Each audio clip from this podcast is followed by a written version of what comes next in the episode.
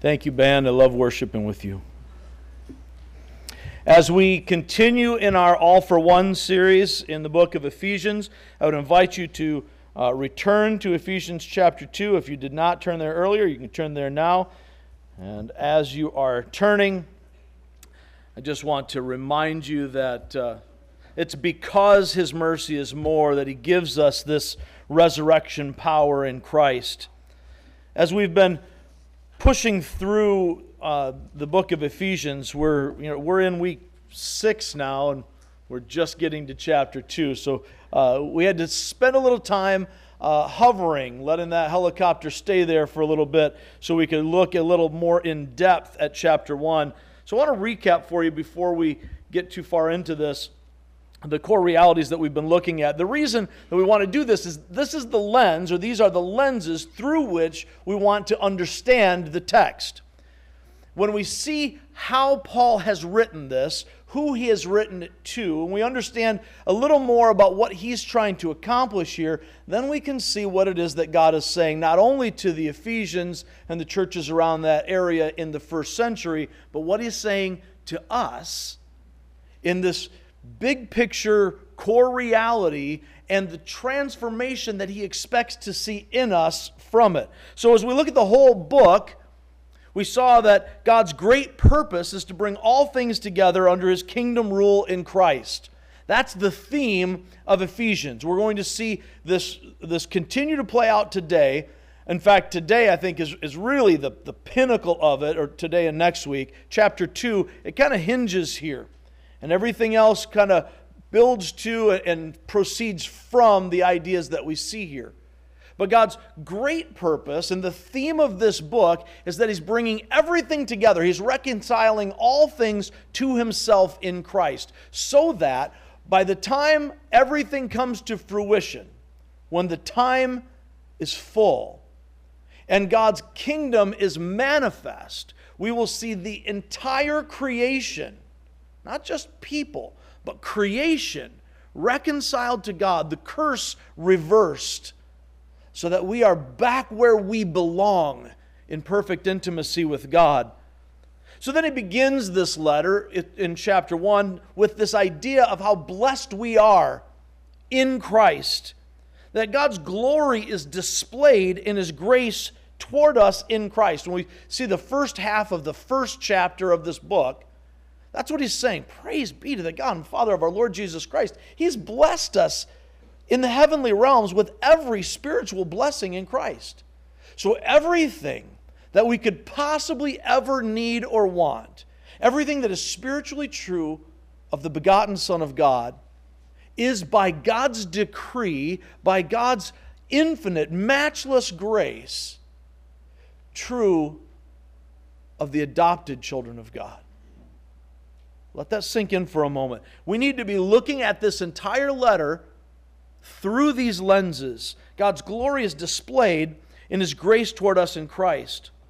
We had to stop for just a minute because there was so much doctrine packed into chapter 1, and so much of that had to do with things that, that human religion has made controversial. Let me say that again. Human religion makes controversial what the faith that we have in Christ makes plain. God has written the Bible to reveal Himself, not to confuse us.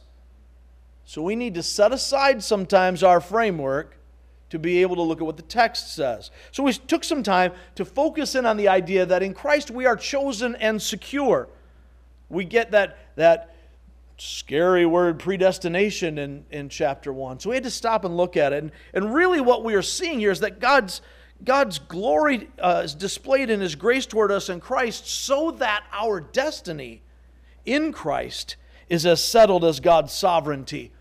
God has chosen us, God has made us His. So we don't have to doubt it. We don't have to wonder about it. We don't have to fear it. We just got to stop fighting Him.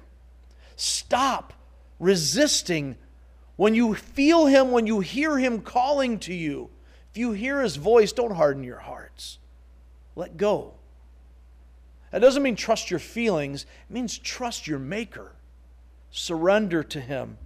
Our destiny in Christ is as settled as God's sovereignty. We recognized in that chapter that everything that God does, all that God does to give life to his people, he does in Christ. It is not based on my worthiness or your worthiness, it's based on Christ's. We are all stuck. We're in the same boat together. Nobody is clean. Nobody gets to come to God and say, Well, you know, I did pretty well this week. You know, my, my, my ledger's looking pretty good. I got a little, little more on the good side of the scale than on the bad side of the scale. And since God is just so gentle and tender and loving, I know He knows I'm doing my best. When we have that mentality, we have grossly, tragically misunderstood the nature of who God is. God is merciful and compassionate, but he is only merciful and compassionate because there is a standard. There's the holiness of God that cannot be ignored, and God could not be just if He did not uphold that standard. So stop with this idea that I somehow offer th- something to God. I don't. How small would God have to be if my best efforts could possibly impress Him? If you're honest with yourself, you don't need somebody beating you over the head with a Bible you already know you're a sinner. You already know that even when you try hard, and you never try as hard as you think you do, even when you do your best, and you never really do your best, your motives are tainted. Our very best is like filthy rags on our own. So it's important for us to recognize that I don't have to fear that I'm not good enough for God. I can know for sure I'm not good enough for God. That's a guarantee. He tells us that. We're going to see more of that today. But the salvation that He offers, the good news, is that God gives us life and everything that He does in choosing and adopting and predestining us, all of these things that He does in making us holy and making us His, He does it in Christ, not in you, not in me his work in Christ means there's no reason for us to fear. Last week we talked about the idea that it's only in the context of the church that we can fully know and experience God. That's by his design. We'll talk more about that next week, so I won't spend a lot of time on that. But keep in mind this lens of the church as we work through Ephesians. Everything that we see from beginning to end has that as the backdrop. What God has done for us in Christ is not just an individual thing, it is a corporate body life thing. And so, this idea of, you know, the Lone Ranger Christian, I can do my own thing. I don't really need church. I don't really need others. I just, I got my Bible. Maybe I can listen to a podcast once in a while. Something Real is a great podcast. You should check it out. Anyway, as uh, just, you know, let's focus here. Don't get too excited. As we're going through life trying to do it ourselves, by definition, in doing that, we are sinning against God. Because God has called us together, He's wired us for it. Everything else falls short. As we're back in chapter 2 now, today, we're going to uh, be pressing forward. Because, as we sang earlier, His mercy is more he gives us power in Christ. As I mentioned when I was reading it earlier in chapter 2, we see that God's grace to us in Christ moves us from tomb to temple. We're going to look at the first half of that today. This idea that in Christ the dead are made alive by grace for God's purposes, and we are his workmanship. And then next week we're going to look a little bit more at the idea that in Christ those who are separated are reconciled by grace for God's purposes. And together, as the church, we are his temple. So, what, one of the things that, that we want to notice here, in fact, you can turn, if you would, to uh, Genesis chapter 1. I'm not going to spend a lot of time reading it, and I'm having you turn to Genesis because it's easy to find. Genesis chapter 1, you know the story. Genesis means beginning, so what do you suppose is happening in Genesis? It's the beginning. And as God creates, He creates people. Genesis 1 1 In the beginning, God created the heavens and the earth.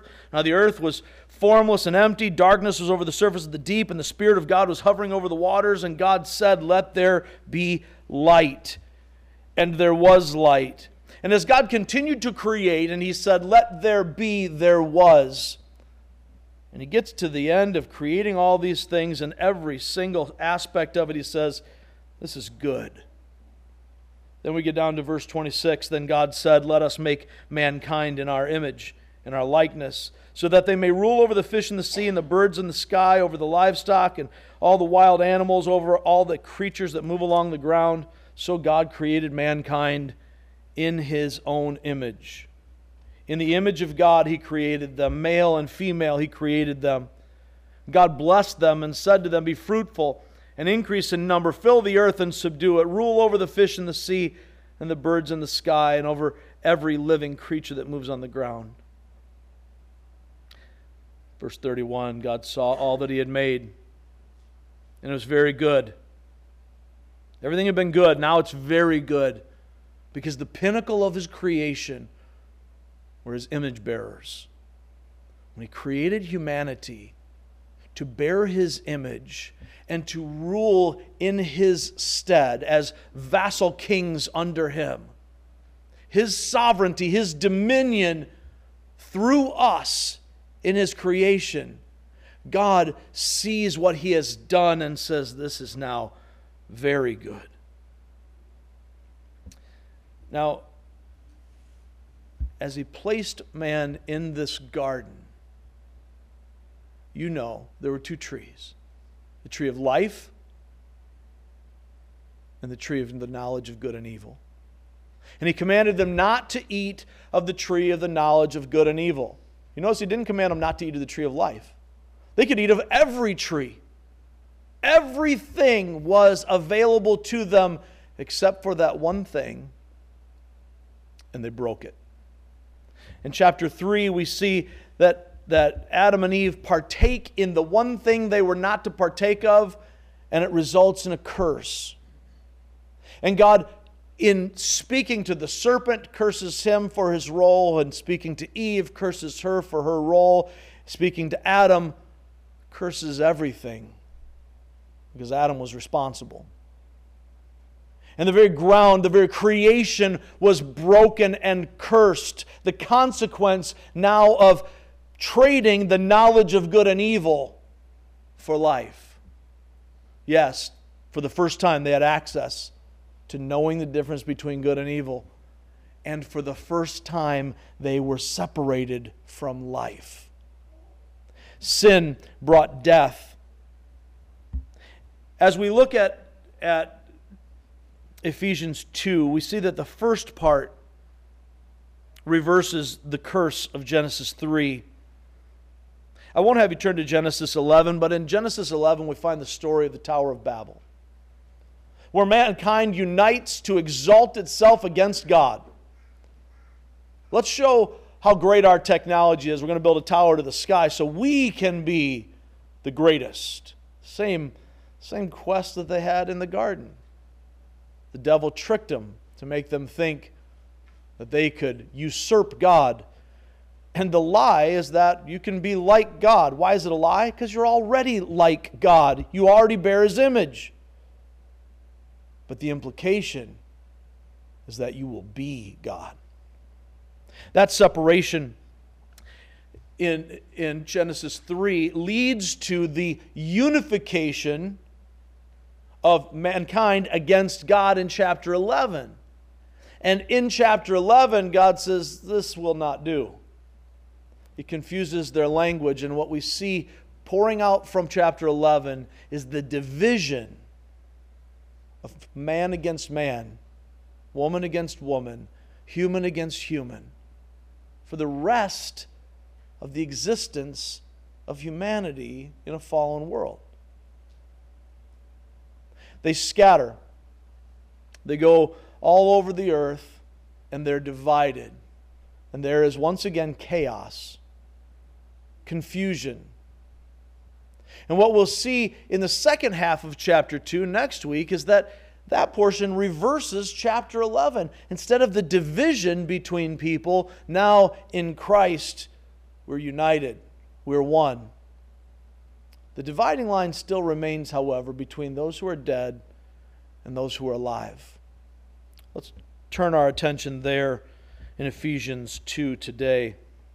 Our core reality as we walk through this is that God gives us life by His grace that we might give our lives for His glory. You might notice the typo in your program, it's correct on your screen. God gives us life by His grace that we might give our lives for His glory. In other words, in Christ, the great love of God for His people turns the corpse of the sinner into the canvas of His grace. He takes what was worthless and dead and lifeless and he turns it into a masterpiece where he can display his glorious grace. Let's notice as we work through this in the first three verses our natural state. See, our natural state. Paul says, As for you, you were dead in your transgressions and sin, sins in which you used to live when you followed the ways of this world and of the ruler of the kingdom of the air. The Spirit was now at work in those who are disobedient. Then he includes himself. First, he's speaking to the Gentiles because this is a heavily Gentile church mixed with Jews, but heavily Gentile church. And Paul is writing with this in mind, and it's always in the background. The racism that we think of today was not a primary issue at this time. The primary issue was the division, the bigotry between Jew and Gentile. The bigotry has always been there, it just changes shapes. Amen. We don't, we don't change fundamentally in our sinfulness. We hate that which is different. We oppose that which we don't understand. And so the bigotry that we see then can translate to the bigotry we may talk about in our world today, even when it's different in flavor. But Paul looks at them and he says, As for you, you Gentiles, you, you were dead in your transgressions and sin. Oh, but you know what? Verse 3 All of us were in that same spot. All of us lived among them at one time, gratifying the cravings of our flesh, following its desires and thoughts like the rest, we were by nature deserving of wrath. I prefer the rendering of the uh, NIV 84 edition. As you know, that's heaven's preferred translation. So, in, in that better rendering, it says, We were by nature objects of wrath. We, in our natural state, are already condemned. Notice this in ourselves, we are worse off than we ever realized. In ourselves, we are worse off than we ever realized. So often, we hear things approached from the perspective of sin is a sickness, and Christ has the cure for us. If, if we can turn to Him, we can be cured of this sickness. But notice that's not what it says here. It doesn't say you were sick. You were, you were in, in bad shape. You were at death's door.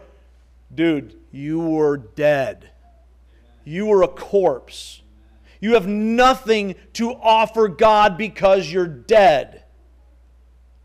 Not to be crass or, or to cause particular pain, but if you've ever been in a funeral home, at a funeral, and you see the body that's up there in the casket, it doesn't even look the same, does it? It's not the person that you knew. As my young son once said, it's, it's just a shell. It's a very pretty shell sometimes, but it's just a shell. It has no more life in it than the casket that it's setting in, no more than the rock out in the yard. And that's where we are apart from Christ. In ourselves, we are so much worse off than we ever imagined. It's not a matter of man, I, I was doing really well. I was, I was born good, And then over time, the world corrupted me. This is the mentality that the social gospel preaches. The social gospel that became so popular around the turn of the 20th century and really faded out following the ideas that, that were brought to light in World War I. The thought that if we just educate people, and if we take care of poverty, if we deal with the, the wealth gap, the wealth inequity, if we deal with these social injustices, then it will usher in the kingdom of God. And people will be saved. Here's the problem they weren't sick, they didn't need improvement. People are dead. Every single one of us. No exceptions. Nobody gets a pass. Nobody is good in themselves, not on a divine standard level. You might be better than the person next to you. you might be worse. Keith, I see you looking at your wife. You're worse. The reality is when you are dead, there are no degrees. This isn't like the Princess Bride. Some of you might remember the Princess Bride and Miracle Max, and he says, I've, I've seen worse. He's only mostly dead. We are all the way dead. Stone cold, rock hard, lifeless, dead. Worse than we ever imagined. This is the problem that we face. What does it mean that we're dead in sin like the rest? Means those people that you look at out there and you think, man, they're really messed up. So are you. So are you. Maybe the corpse that they're in bears a few more scars, but it's still a corpse, and so is yours. There is no difference between the mutilated dead and the pretty dead because you're still dead and you got nothing to offer. So we need to get our minds right. The issue is not, it never has been, it never will be, how good a life did you live in this earth? The question is, are you alive at all? Because we are born physically alive, but spiritually dead. And dead people can't raise themselves. You cannot fix what's wrong with you. In John chapter 11, we see the story of Lazarus. You don't have to turn there, you can look at it for your homework. In this story, Jesus gets word, he and his, his friends are a few towns over, and, and they get word that his dear friend Lazarus, you may remember the story of Martha and Mary. This is their brother. They're all friends with Jesus. And he gets word that Lazarus is sick. And Jesus is pretty chill about it. He says, This won't end in death. Now, something happens. Lazarus dies.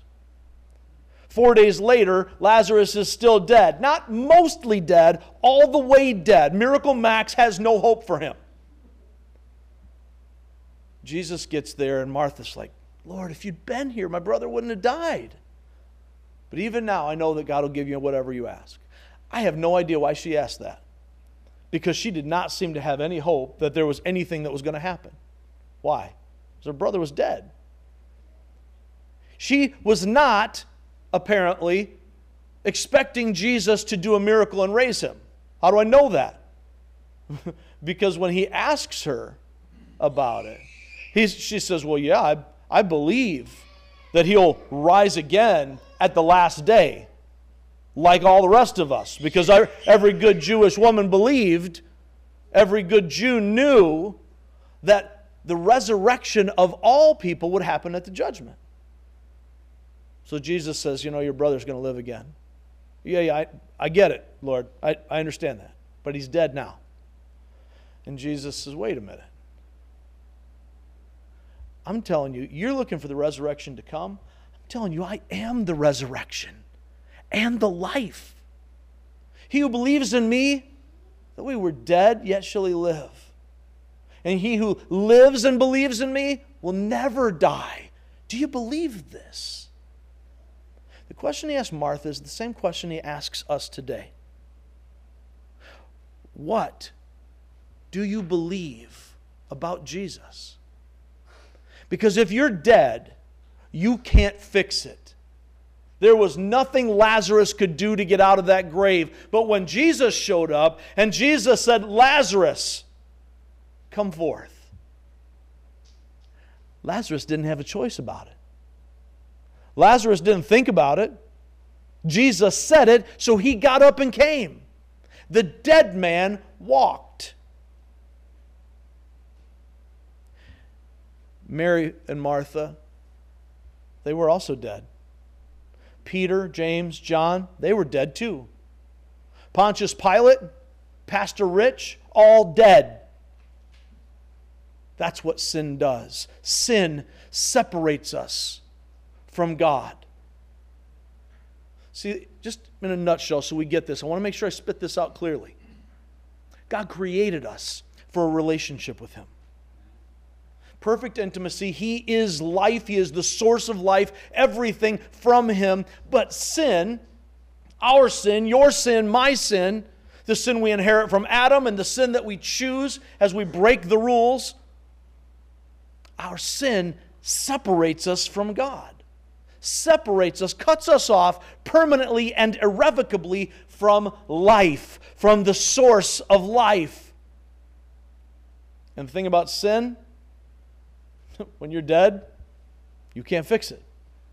Our sins can't be removed by our good works, by our good deeds, by all of the things we do that we think we can somehow add to what God is offering, that we can impress Him. You can't sins can't be removed. Dead men can't raise themselves. But the gospel, the good news, is that paying the price for your sin, my sin, Jesus died in our place. And he who is the resurrection and the life demonstrated that as the mighty power of God raised him from the dead. That's the beauty. God gives us life in Him. So that everyone who trusts in Christ, everyone who receives this gift, you can't do anything about it, you don't get to work yourself up to it. But if you just stop fighting Him and surrender and trust in Christ alone, you have eternal life. Life that starts now and lasts forever. It never ends, never. Abundant, full, and free. So stop trying to make it happen and recognize that Jesus already paid it all. Just receive it. We need this because the reality is we can't raise ourselves. We all need that resurrection power because we're all dead. Our natural state, worse than we ever realized, but check out God's intervention. Let's talk about God's intervention. God makes us alive in Christ by His grace. We're dead. It's pretty bad. However bad you think it is, it's worse. There is zero hope. None but God. Check it out in verse 4. But because of his great love for us, God, who is rich in mercy, made us alive with Christ. Even when we were dead in our transgressions, it's by grace you've been saved. And God, oops, I'm going to get ahead of myself. I get excited and I want to keep on reading. We'll save that. It's by grace that you've been saved. You've been made alive with Christ. He's rich in mercy. It's his love for his people that he describes in chapter 1 that leads him then to do what he talks about in chapter 1. We all, as I mentioned, needed the resurrection power of God in Christ. Now, notice what, what we see in chapter 1, verses 19 and 20. Let me back up to 18 because it's the beginning of the sentence. Paul prays for the church in Ephesus that the eyes of their heart may be enlightened in order that they may know the hope to which he has called you, the riches of his glorious inheritance in his holy people, and his incomparably great power for us who believe. What is that power? What are we talking about here? He says that power is the same as the mighty strength he exerted when he raised Christ from the dead and seated him at his right hand in the heavenly realms.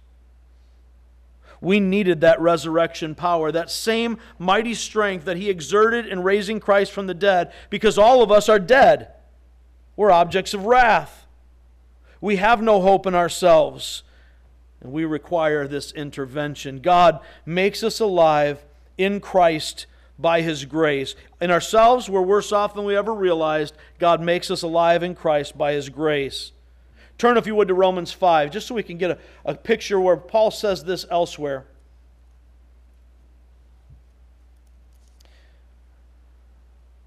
Now, ride with me for a bit in Romans 5 and 6. I'm going to do my best not to stop and preach, but, you know, I make no promises.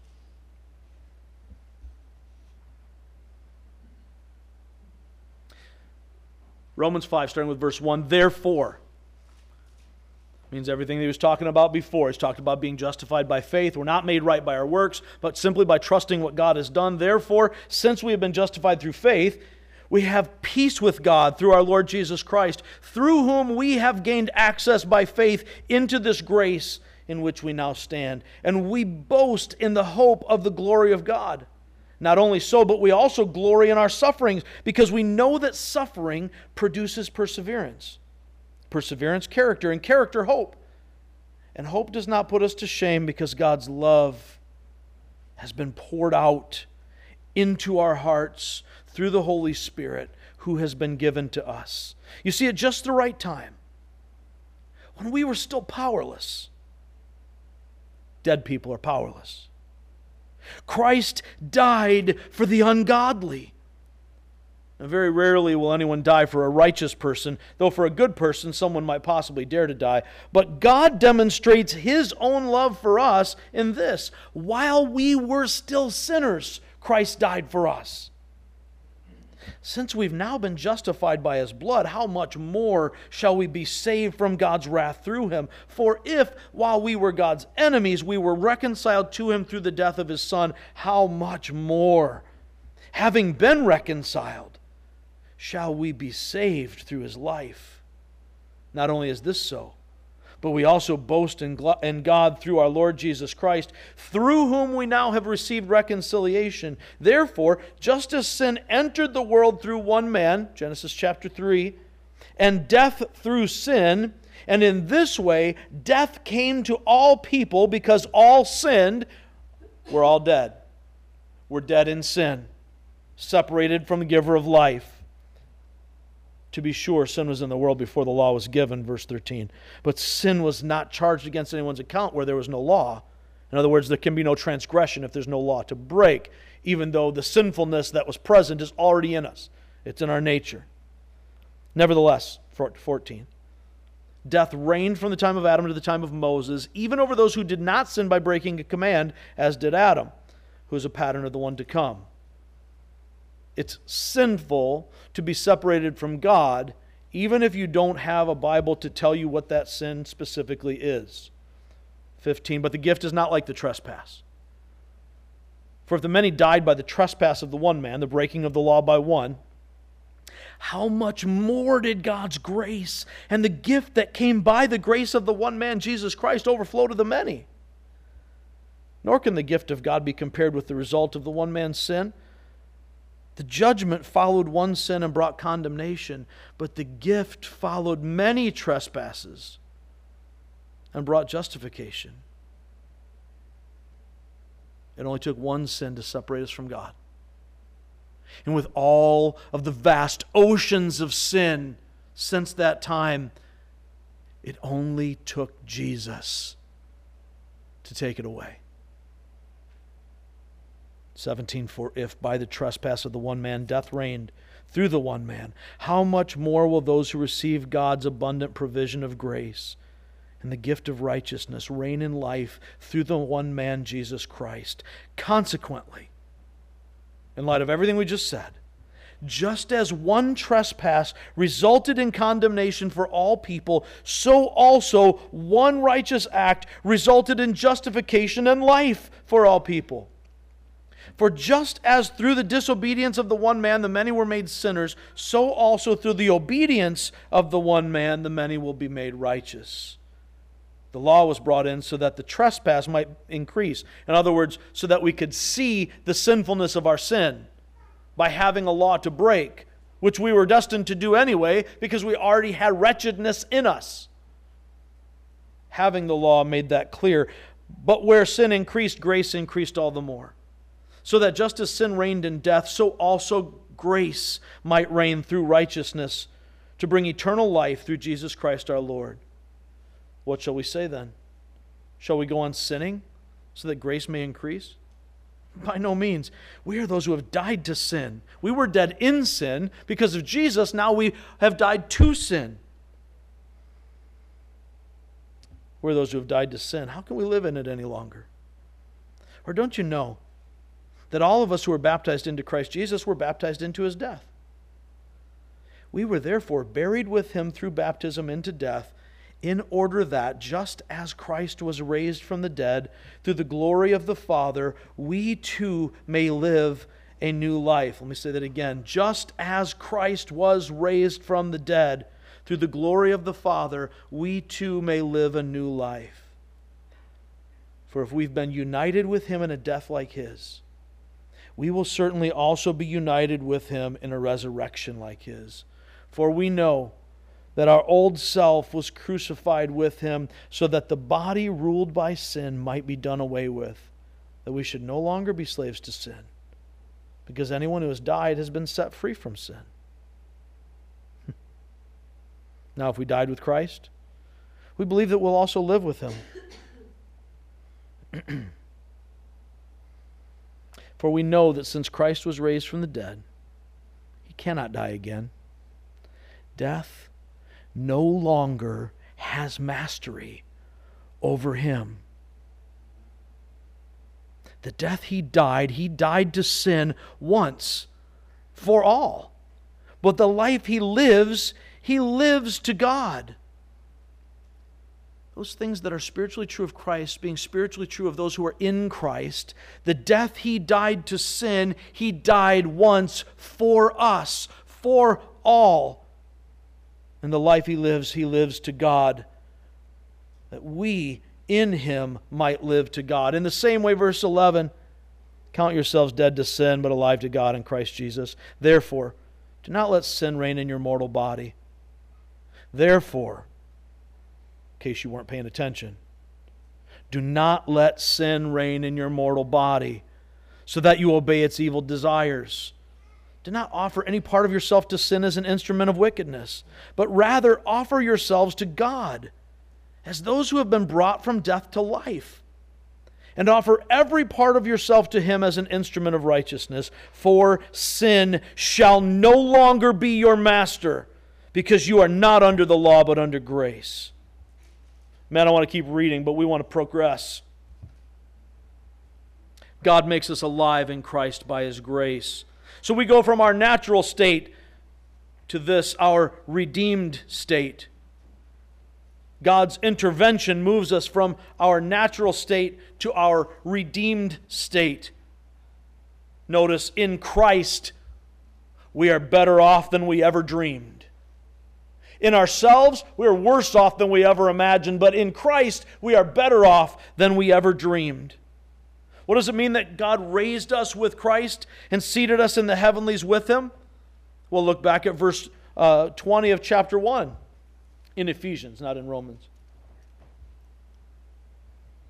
He exerted this mighty strength in raising Christ, right? He exerted this power when he raised Christ from the dead and seated him at his right hand in the heavenly realms.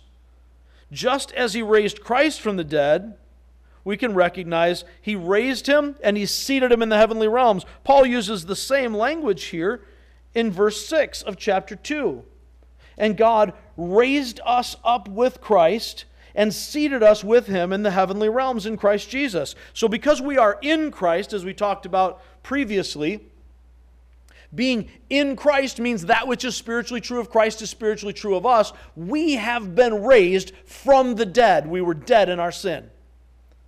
We have been raised up with Christ by the mighty power of God in us and seated with Christ in the heavenly places. So, just as Jesus is seated on a throne bearing the authority of God, we are spiritually seated with Him until all things come to fruition in that final day when we will be seated with Him in His presence, actually ruling with Him. Excuse me.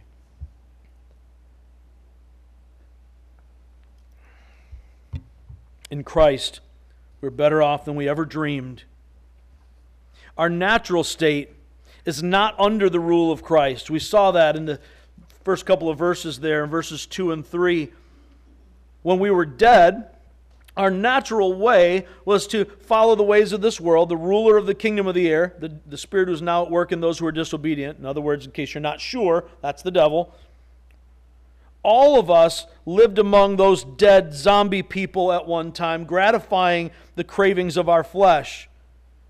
I think the message renders it doing what we want when we want to do it, doing it our way instead of God's way. That's the natural state. And like the rest, we were by nature deserving of wrath. But by God's grace, we're not only under his rule now, reversing Genesis 3, we're under God's rule, which is the theme that we see in the book of Ephesians everything brought together under Christ but we're actually ruling with him. We're seated with him in his authority. We participate in that ruling. At the end of chapter 1, we see a summary of God's plan. God placed all things under Christ's feet and appointed him to be head over everything for the church, which is his body, the fullness of him who fills everything in every way. We, as the body of Christ, are better off than we ever dreamed. Just as God's intervention takes us out of our natural state, conversely, God's purpose builds on our redeemed, our redeemed state. Notice God's purpose. God makes us his masterpiece for his glory. He makes us his masterpiece for his glory. Picking up with verse 6, we'll really see the concept come out in verses 7 through 10. God raised us up with Christ and seated us with him in the heavenly realms in Christ Jesus in order that. In other words, there's a purpose, there's a reason.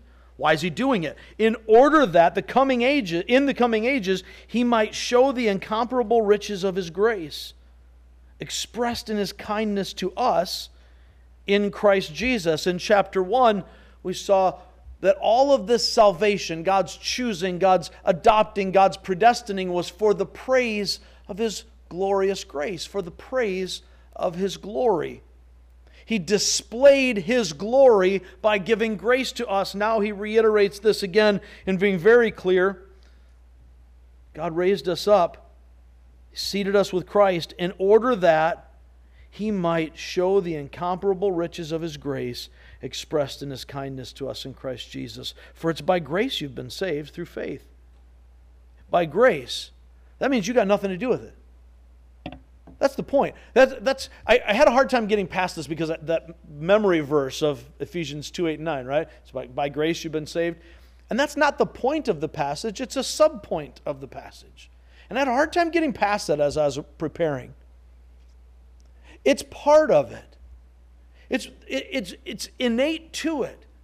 But as God is doing this for His glory, to display His grace, His kindness, His mercy to us, so that the world can see and that those spiritual beings that we don't see can see His glory, He displays this in us because it's not us.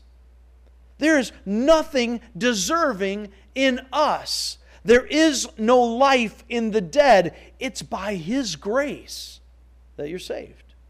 All God. Everything God, not you.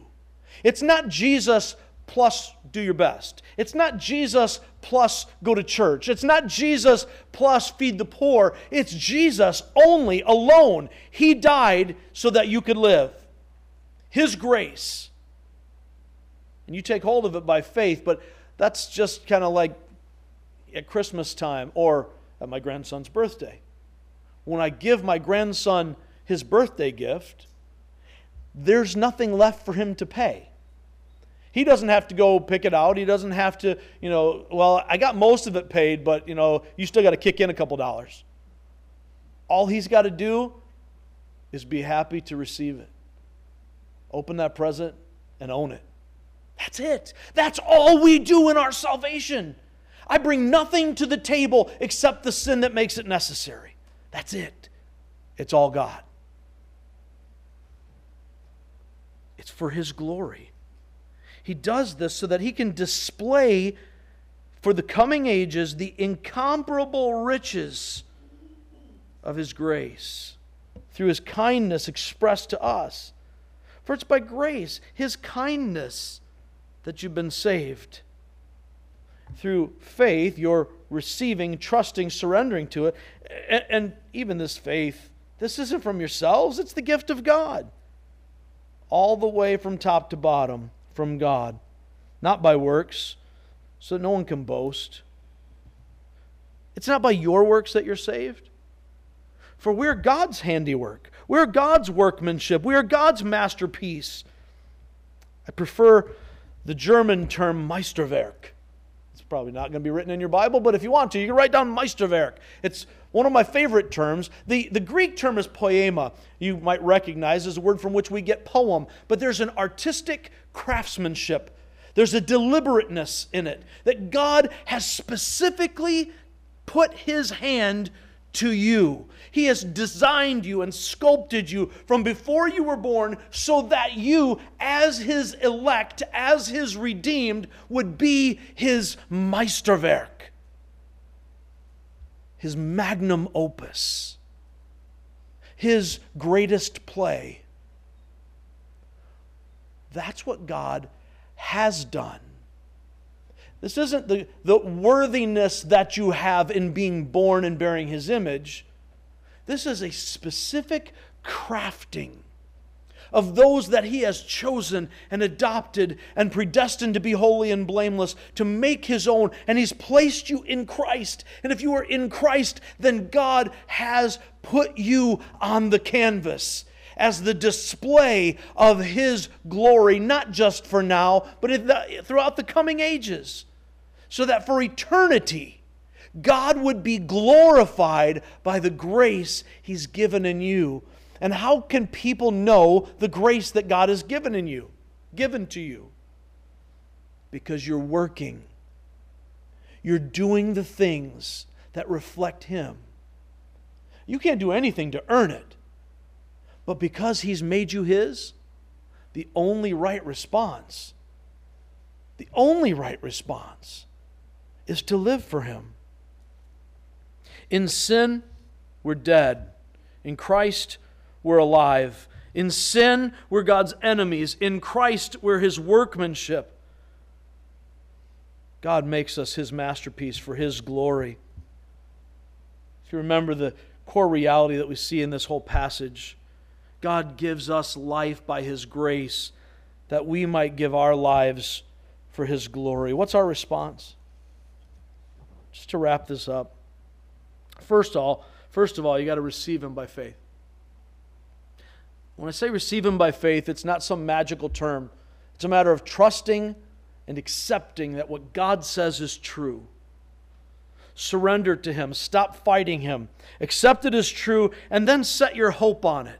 It's not merely recognizing, okay, I, I, read the Bible, I believe the Bible is telling the truth, and I see historical evidence for this. It's more than that. It's believing and setting your hope on that.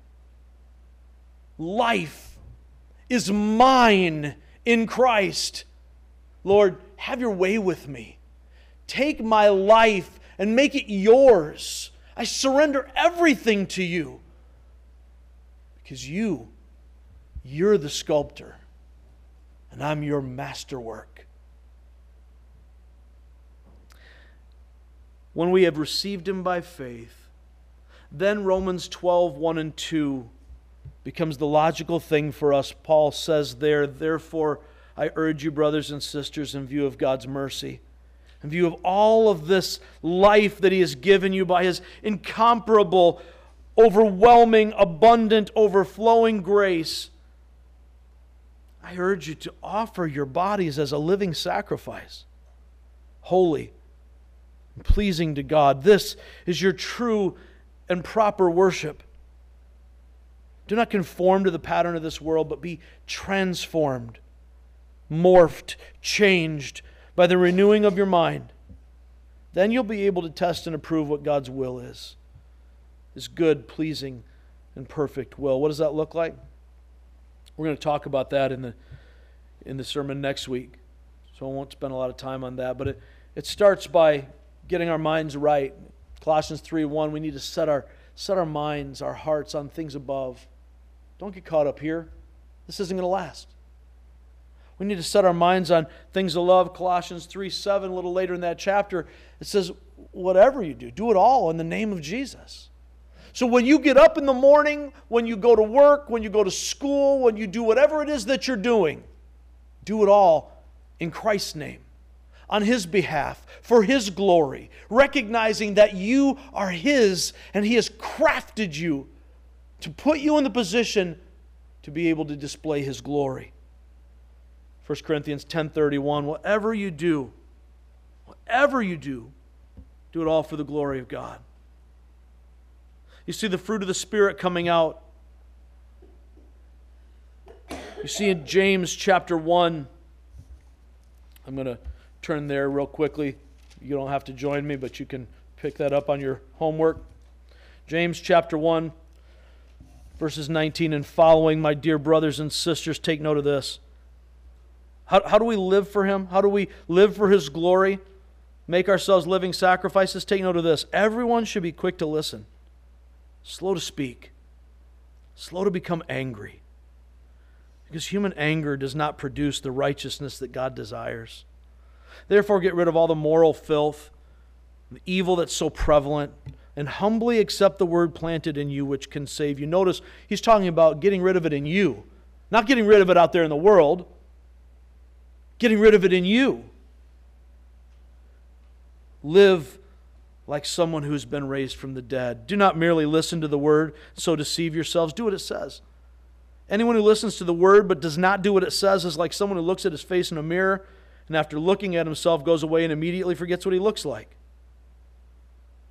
But whoever looks intently into the perfect law that gives freedom and continues in it, not forgetting what they have heard, but doing it, they will be blessed in what they do. He continues, those who consider themselves religious, now he could substitute righteous or devout or, or someone devoted to God and yet do not keep a tight rein on their tongues, deceive themselves. Their religion is worthless. Religion that God our Father accepts as pure and faultless is this. This is how, in your devotion to God, you can demonstrate that you've been changed. You can't earn points with Him. But if you want to demonstrate that you've been raised from death to life, keep yourself under control, do what the Word says and he goes on to say, the religion that he considers pure and faultless is the kind that looks after widows and orphans in their distress and keep oneself from being polluted by the world. Next week, we'll talk more about, or not next week, next week, we're going to talk specifically about uh, what it means to be the church, why this is important, and the unity that comes from that. But in coming weeks, when we get to chapters 4, 5, and 6, we're going to specifically see what it looks like when you are God's workmanship, prepared in advance the works that He has for you, you live them out. And when you do that, He gives us a picture of it. Next week, we're going to see that we're not merely individual works of art, but we are the Master's gallery. Together, we're the temple in which His glory is displayed. Let's pray. Father God, you are just so amazing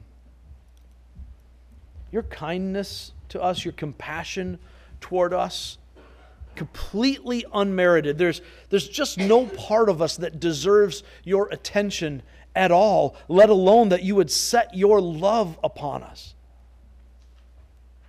We have more often actively sinned against you than we have submitted to you. And even when we're not actively, consciously sinning, we're so guilty of forgetting you, prioritizing other things over you. And yet, Lord, because of your great love for us, your incomparable riches of grace you have given to us as an inheritance. You have taken this dead man, brought him to life. Father, there is no way to thank you for that other than to live for your glory, to make our lives a living sacrifice to you. Father, we thank you for your great mercy that out, outweighs and outnumbers our sin. Father, we thank you for the amazing grace that you give to us, the resurrection power that you have set upon us in Christ as you've united us with Him. So we offer you our lives, Father.